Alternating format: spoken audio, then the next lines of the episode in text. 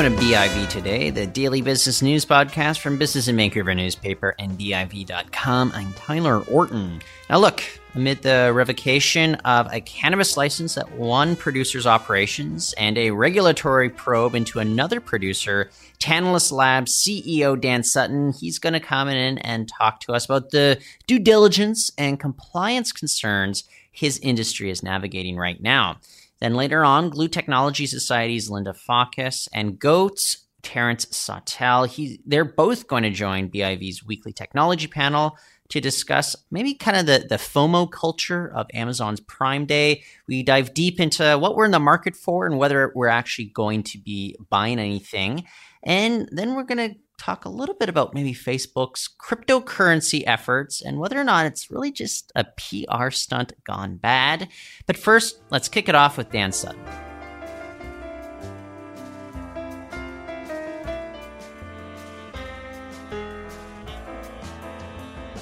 So, an eventful few weeks for the cannabis regulatory regime here in Canada between CannTrust Holdings halting sales amid a probe by Health Canada and Agrima Botanicals, which is based right here in British Columbia, having its license revoked completely.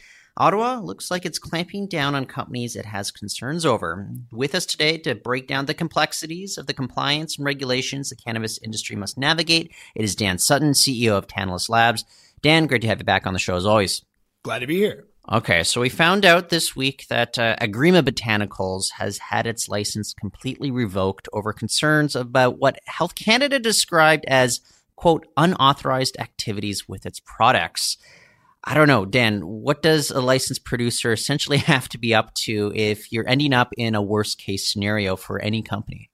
Well, this is a really interesting case, and, and ultimately, any insight that I can share is is speculative because I don't know the company intimately. Um, but originally, what was described was uh, a, a, complication around paperwork. They hadn't filed uh, the correct regulatory obligation that they had to suggest how much cannabis they had in their facility or, or what kind of cannabis products.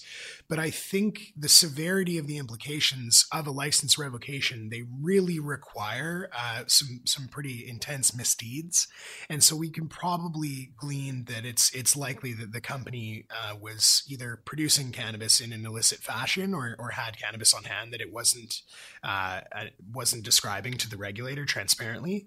And yeah, I think uh, an, an instance where we can now point to the real implications of missteps if you don't comply with your regulatory obligations, which are complex and do require a substantial amount of our quality assurance and operational bandwidth, then Health Canada, in the most severe circumstances, will revoke your license. And this was unprecedented to the state. So uh, you know better than I do, but Health Canada, throughout the entire inspection processes that we've been seeing over the years, they're incredibly diligent, though. And I'm just curious from your perspective, what must be going on through kind of the, the brains of CEOs right now, if they're seeing that Health Canada is clamping down, it, it must be.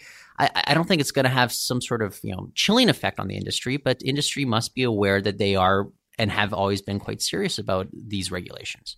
Yeah, absolutely. And I think that there it's it's easy to get down the kind of entrepreneurial mind that the regulator will be okay with us. They want us to succeed. Health Canada is not here to ensure the success of industry or the success of individual firms. And ultimately, it is absolutely on the operator, on the producer to be able to control their own destiny in terms of being seen by the regulator to be uh, an effectively transparent and, um, you know, ad- adhering to a what is the highest regulatory standard on earth today.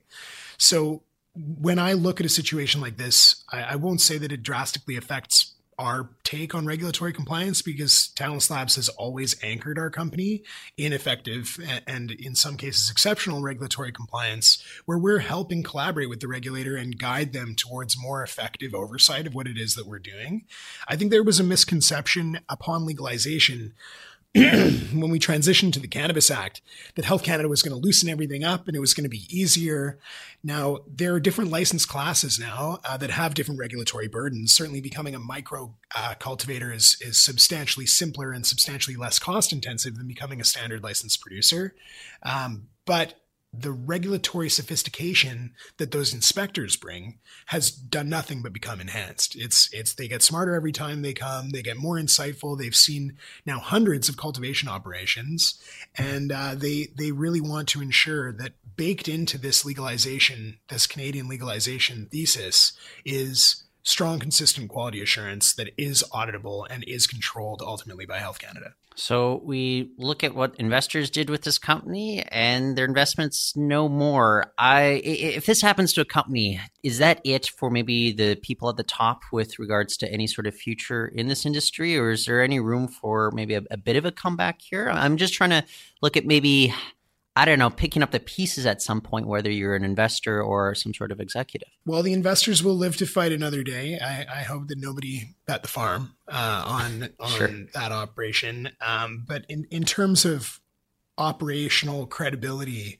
if you have a license revoked, it really is a statement that Health Canada is suggesting that you acted nefariously or probably did something illegal. And uh, in that eventuality, I think it would be very hard I, I am certainly not in the in the hiring market for any executives that came came from a firm that uh, you know apparently blatantly disregarded Health Canada's regulations. Yeah, and the other thing that we should mention here, um, Ontario-based CannTrust Holdings, what had designs on you know expanding here in British Columbia as well, but again, they're undergoing a regulatory probe by Health Canada as well. There's even stories, uh, reports from the Globe and Mail that uh, said that they were maybe building fake walls to hide unlicensed growing rooms here. If that is true, and again, this is just based on other media reports, I, I mean, what is going on in the brains of maybe uh, some of the executives there if they're pursuing unlicensed production? Yeah, it's it's that's a such an interesting question because when I look at the value of Tantalus Labs, I see you know so much value attributed to our ability to participate in this market. It is a sophisticated marketplace, and to become a standard licensed producer or a you know an, a scaled LP, it requires overcoming a substantial barrier to entry. And so, if nefarious activities and, and there's obviously a long a long uh, process, due process to go through to find out exactly sort of who was in on uh, what was ultimately production in cannabis, production of cannabis in unlicensed rooms, rooms that hadn't been approved by Health Canada yet. And that may have very well started as saying, "Oh, Health Canada is a little bit behind. You know, we can we can probably do this, and they'll they'll be fine with it. And they need more cannabis product in the market, and everybody kind of getting into a mob mentality about, you know, this isn't such a bad idea." Well, we'll see what how bad of an idea it was. And I think we've seen a lot from from their management that suggests so we weren't involved. This was, uh, you know, people people within the middle management layer that were doing things. Well, if you don't have the oversight on your own company to understand when cannabis is being produced at a substantial volume beyond your licensed capacity, that is an, an, at the very least an admission of negligence. And uh, I think one small lie can so easily compound. That's really what we're looking at here is people got behind an idea and they, they, probably underestimated the negative implications and then they sort of needed to start to cover it up. And uh, yeah it's it's it's going to be really interesting to see how it unfolds. My heart goes out to those operators and that management team uh, and also their finance teams. I know i know a lot of highly credible canadian and financial institutions that have banked on CannTrust uh, and th- this would have been very difficult to find out in, in due diligence. But it, it just goes to show that you know even even the most credible, high profile, large license producers are susceptible uh, to to occasional short term thinking. So a few moments ago, you brought up the word transparency, and one of the critiques that we've been seeing with regards to the CannTrust deal is the CEO has been more or less kind of radio silent. He did pop up uh, on Instagram very briefly to make you know one quick statement. Uh, what is your opinion if you are hypothetically navigating a situation like this? Uh, do you have to be much more upfront with regards to the public as well as your investors explaining what's going down? Yeah, I, I mean, Peter Aceto is a, a, a, marquee CEO. He was the CEO of Tangerine Bank for a long time. He's he's been known as a highly effective steward of capital and, and a highly credible win for CannTrust to get him onto their management team. And it's it's if if he was involved or deeply involved in this scenario, I think it would it would shock investors. It would probably shock the Canadian public because of his historical credibility, and that's certainly the message that he's adamantly sticking to is that like there's more to come on this story, and so I would imagine that he is just really taking his time to ensure his legal ducks are in a row before he comes out and tells his side of the story, which we're all sort of awaiting with bated breath. Um, what would I do if I was in his circumstance? Uh, well, I would never ever get into a circumstance where I was unaware of illicit cannabis being cultivated at, at Tantalus Labs or you know at any facility that we were associated with. Uh, I like to think, but yeah, I think you you do have to be prudent. There's really no reason to rush, and ultimately, if he has a deeper story to tell, he has to make sure that that story is is is on side before he comes comes public with it. How do you prevent this from happening at your own company? How do you ensure that Tantalus Labs is in full compliance with the regulatory regimes and you never find yourself in this situation? I think it's about effective alignment of incentives. Ultimately, if we go to our operators and say, above all, w- without any consideration of cost, you must augment productivity. You must grow your yields. You must increase the productivity and the ability for us to generate revenue. Then they are they are misincentivized. They're disincentivized to think long term. They're ultimately incentivized to do whatever it takes, uh, even you know, f- come coming a coming afoul of the regulator to actually get cannabis to market. And I, I, can understand how those pressures happen because there's just such a rabid demand for cannabis with so few firms being able to produce it.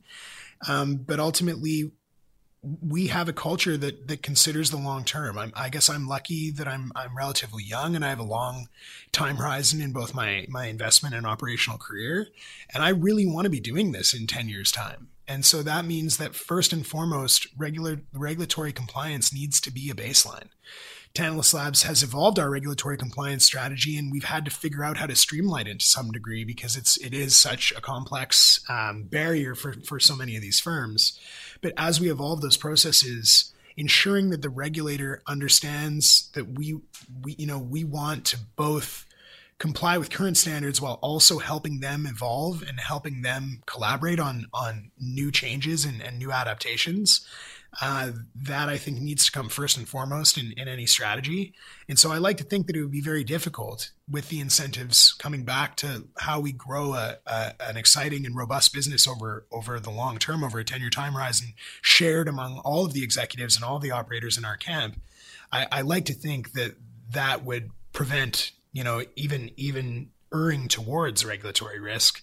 Um, but it's something we always, you know, I think self evidently in, in this situation, we, we need to check in with more consistently and ensure that Health Canada knows that the, the firms that it's licensed are acting on, on side. Okay, well, Dan, I look forward to never seeing you on a list of companies that uh, have had any of these issues uh, moving forward. But uh, I want to thank you for joining us on the show. Thanks so much. That's Dan Sutton, CEO of Tantalus Labs. Stay with us. The BIV Tech panel is going to join us right after this.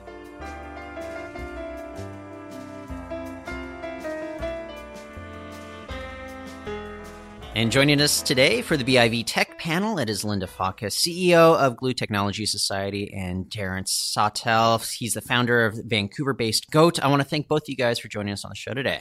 Thanks for having me. Yeah, thanks for having us. Okay, so Amazon Prime, uh, we are just wrapping up later on today, midnight. It's when it's officially over, and it's actually running two days today. So here's my first question for both you guys: You buying anything? Are you in the market for anything right now? Are you at least kind of thumbing through what's on sale? I looked at one car part and it went up in price the next day. So it was ah. on. It was like a good deal for about forty five minutes, and a few of my friends caught it and bought it, and then I missed out. But I generally don't Are get you, too involved in the hype. Yeah, I you, looked for printer paper just to see if it was cheap. significant purchase you're trying to make there, right? And it was not cheaper than normal, so I moved on. Fair enough, but uh, Terrence, I gotta ask though, are you regretting not making that purchase at this point? Oh, no regrets at all. Okay. I didn't need it. I needed like a hole in the head. Yeah, I, I got two. I got a garage full of car parts that probably should get used before I buy any more. But it's one of those things where if it's a good deal, you feel like you have to get it. So. Yeah, uh, my favorite headline that I've seen so far is I think it went something along the lines of. Uh, Amazon celebrates its monopoly with uh, Amazon Prime Day, so it just kind of sums it all up there. But uh, there's interesting story that uh, came across in CNBC, and they're talking about the whole FOMO factor, fear of missing out, just the psychology that is kind of in play here. is that really key? Does it even matter if there are like great deals to be had, Linda? Is it just a matter of psychology on the consumer perspective if they believe that there could be good deals and what happens if they miss out? Yeah, I think um, there is a legitimate fear of missing out for people who have gained uh, deals in previous years, who for people who want to get some value out of their Prime membership, just outside of the Prime video experience, perhaps. Um, and I think what we're seeing though is we've got this huge push towards this, you know, celebrating this as a holiday, if you can even believe that, but also combined with some really sophisticated um, technology that it modifies our behavior. Right? It's a bit like gambling when you're on there. You can unlock cheap deals with Alexa. If you're on at the right time, you might get a cheap cheap deal on parts. So they're really maneuvering our behavior towards um, purchasing, of course, and to wanting to participate. You know, kicking it all off with the really lame Taylor Swift concert with Jane Lynch doing such a yeoman's job, high fiving everybody about Prime Day.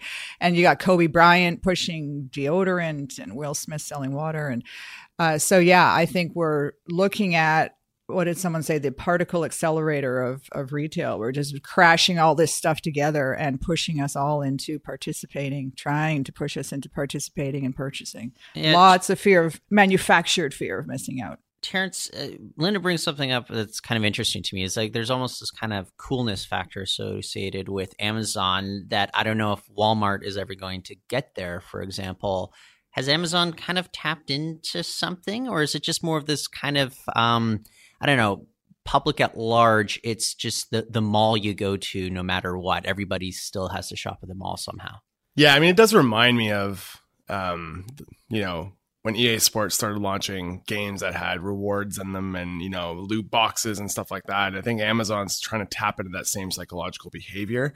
Um, the the problem with you know I mean, Amazon holds, I don't know the exact number, but it's 40 to 50% of online purchases are done on Amazon. Walmart's in the 2 to 3% range. You know, Walmart's still a big player, but for them to even try to create brand participation like Amazon does, I just don't think anybody can take them seriously. There's just too much baggage, too much bad press about Walmart, even though their e commerce solution rivals it. So their brand just doesn't have it. They don't have that, uh, that feel of, uh, you know, you know being tech forward and trying to push boundaries. Um, you don't see them opening stores. You don't, or sorry, opening the automated stores to you know.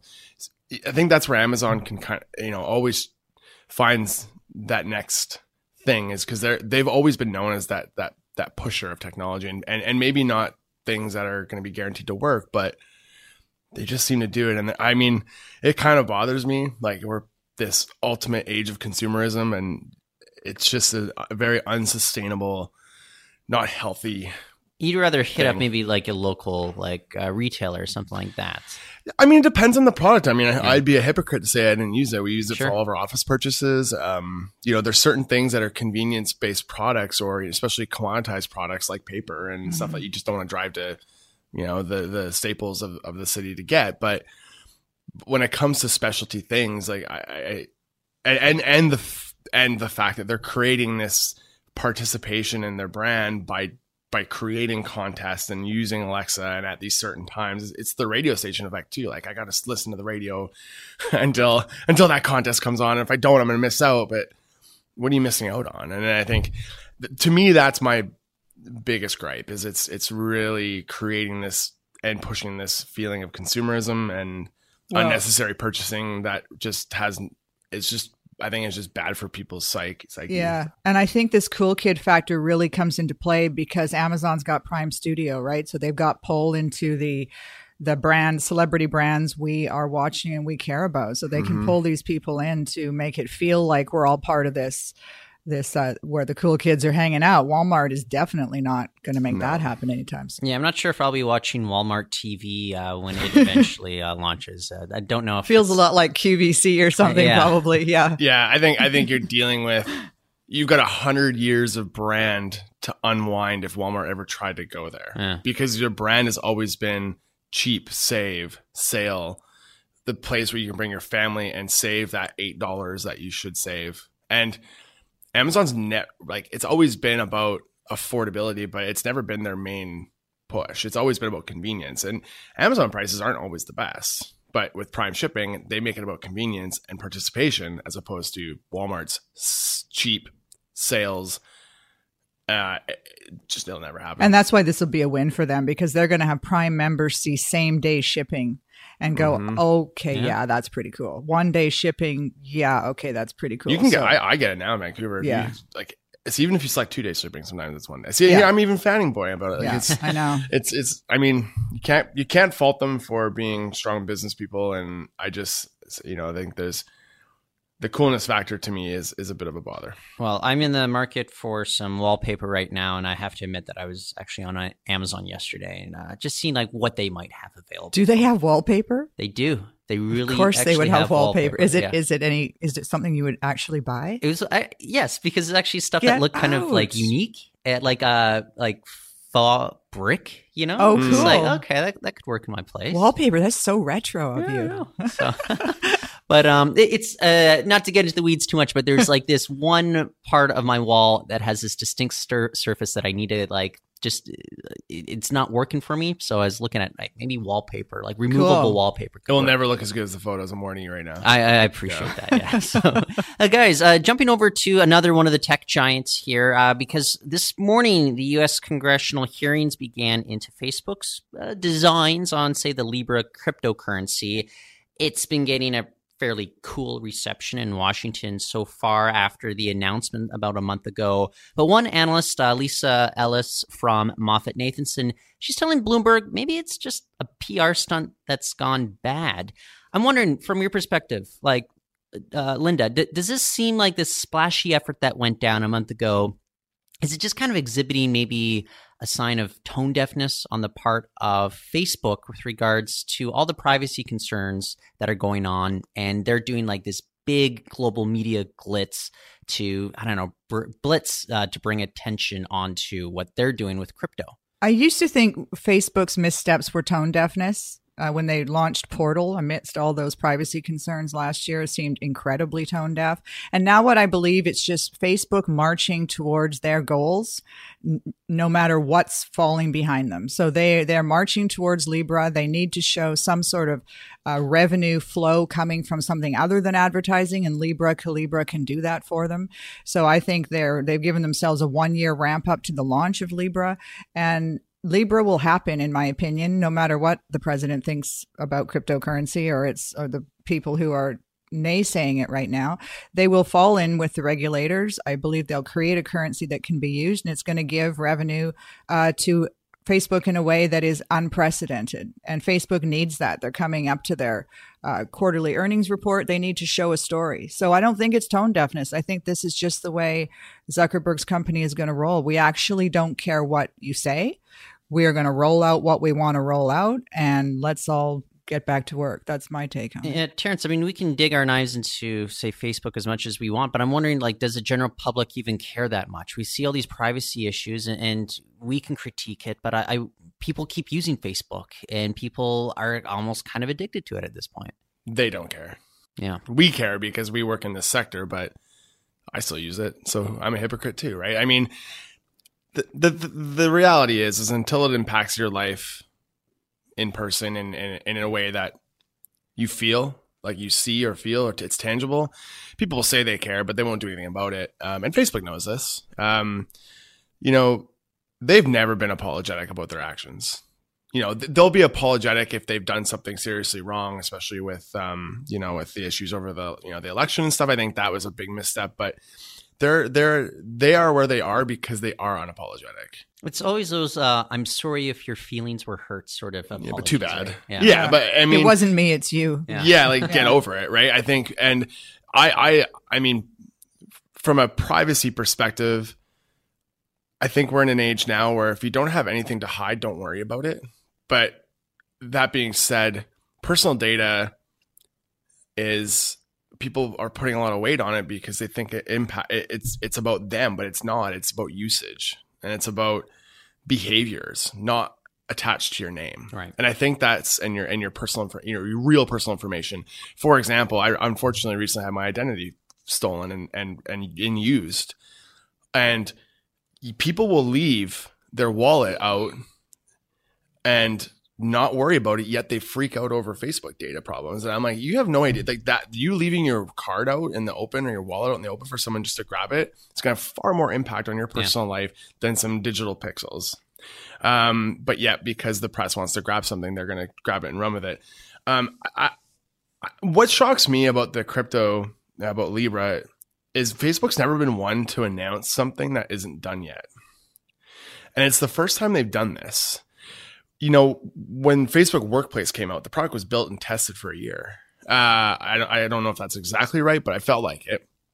Um, and it's the first time they've launched a product without it being done. And I, I find that really weird. I find it strange that they went so hard at it without a beta product.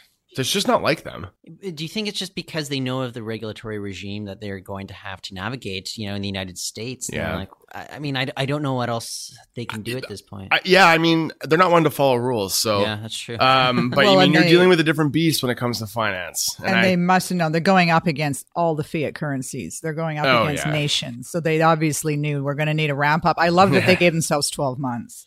Yeah. That's really cute. It's like, wow. and, and probably it'll work just fine. They're they're just going to mow down the concerns. They'll fall in line where they need to, and we will see Libra. Maybe not twelve months from now, well, but you'll see a Calibra app on your phone, I'm guessing, in and, the next 24 months. And on that note about just kind of mowing things down, those uh, the U.S. Federal Trade Commission, they issued them a $5 billion fine. It was a record setting fine. this regards to their privacy concerns uh, stemming from Facebook. And, and the, the issue was though shares surged. Facebook shares surged because the market saw that it was more of a slap on the wrist. It's, it's a record-setting fine, but I mean, it's almost a rounding error of five billion dollars for Facebook uh, at, at, this point.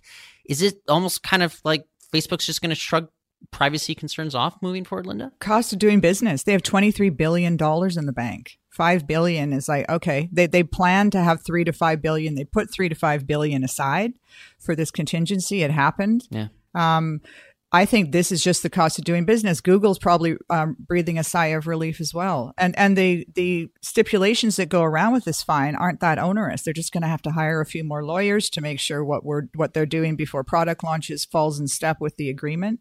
Um, so it's very disappointing. It did fall. I think it's important to note that the vote did fall along party lines. Right, three to two was the vote. Three Republican votes, two Democratic votes. The Democrats allegedly pushing hard for a higher fine.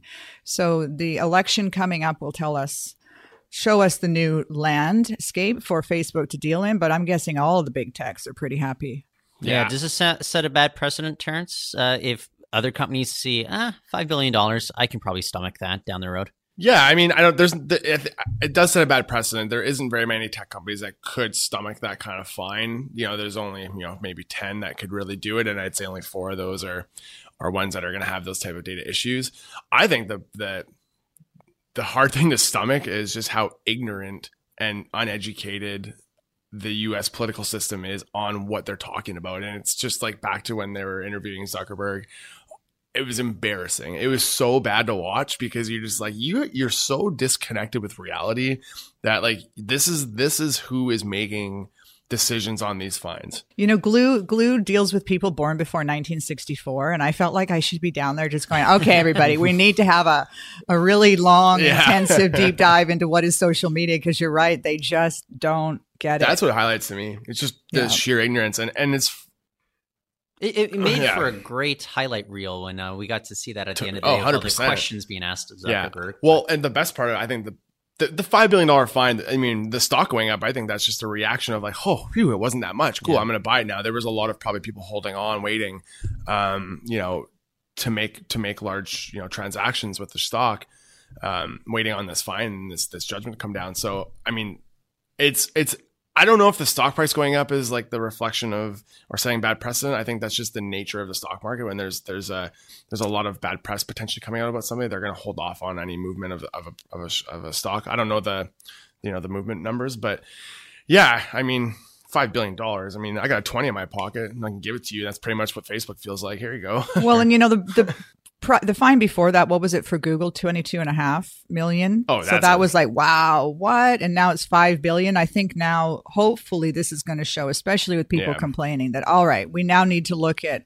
the um, value, the the amount of the fine needs to really be punitive, right? This is meant Yeah. to discourage behavior, not be a, a you know yet another little I just small slap. I, on I wonder if money is what does is what what's going to stop them because they're smarter than Congress. I think only money will stop them. I think it needs, as Kara Swisher said in her op-ed, two more zeros on the end of it. That would stop them. Sure. Okay. Well, I guess the lesson that we can take away from uh, today's segment is um, those tech giants are pretty much controlling our lives, and there's really not much we can do about it. So, The only thing you can do is stop using it, and if you do that, then you're doing good. Fair enough. Fair enough. All right. Well, but uh, Linda, Terrence, thank you guys both for joining us on the show. Have a good day. Yeah, cheers, uh, Tyler. Cheers. That is Linda Focus. She's CEO of Glue Technology Society, and Terrence Sawtell. He is founder of Vancouver-based Goat. And that is it for today's show. We'll be back tomorrow. You can find our archives on Apple Podcasts and Stitcher. Share with friends. It's going to help us reach more people. For now, I'm Orton. Thanks for listening.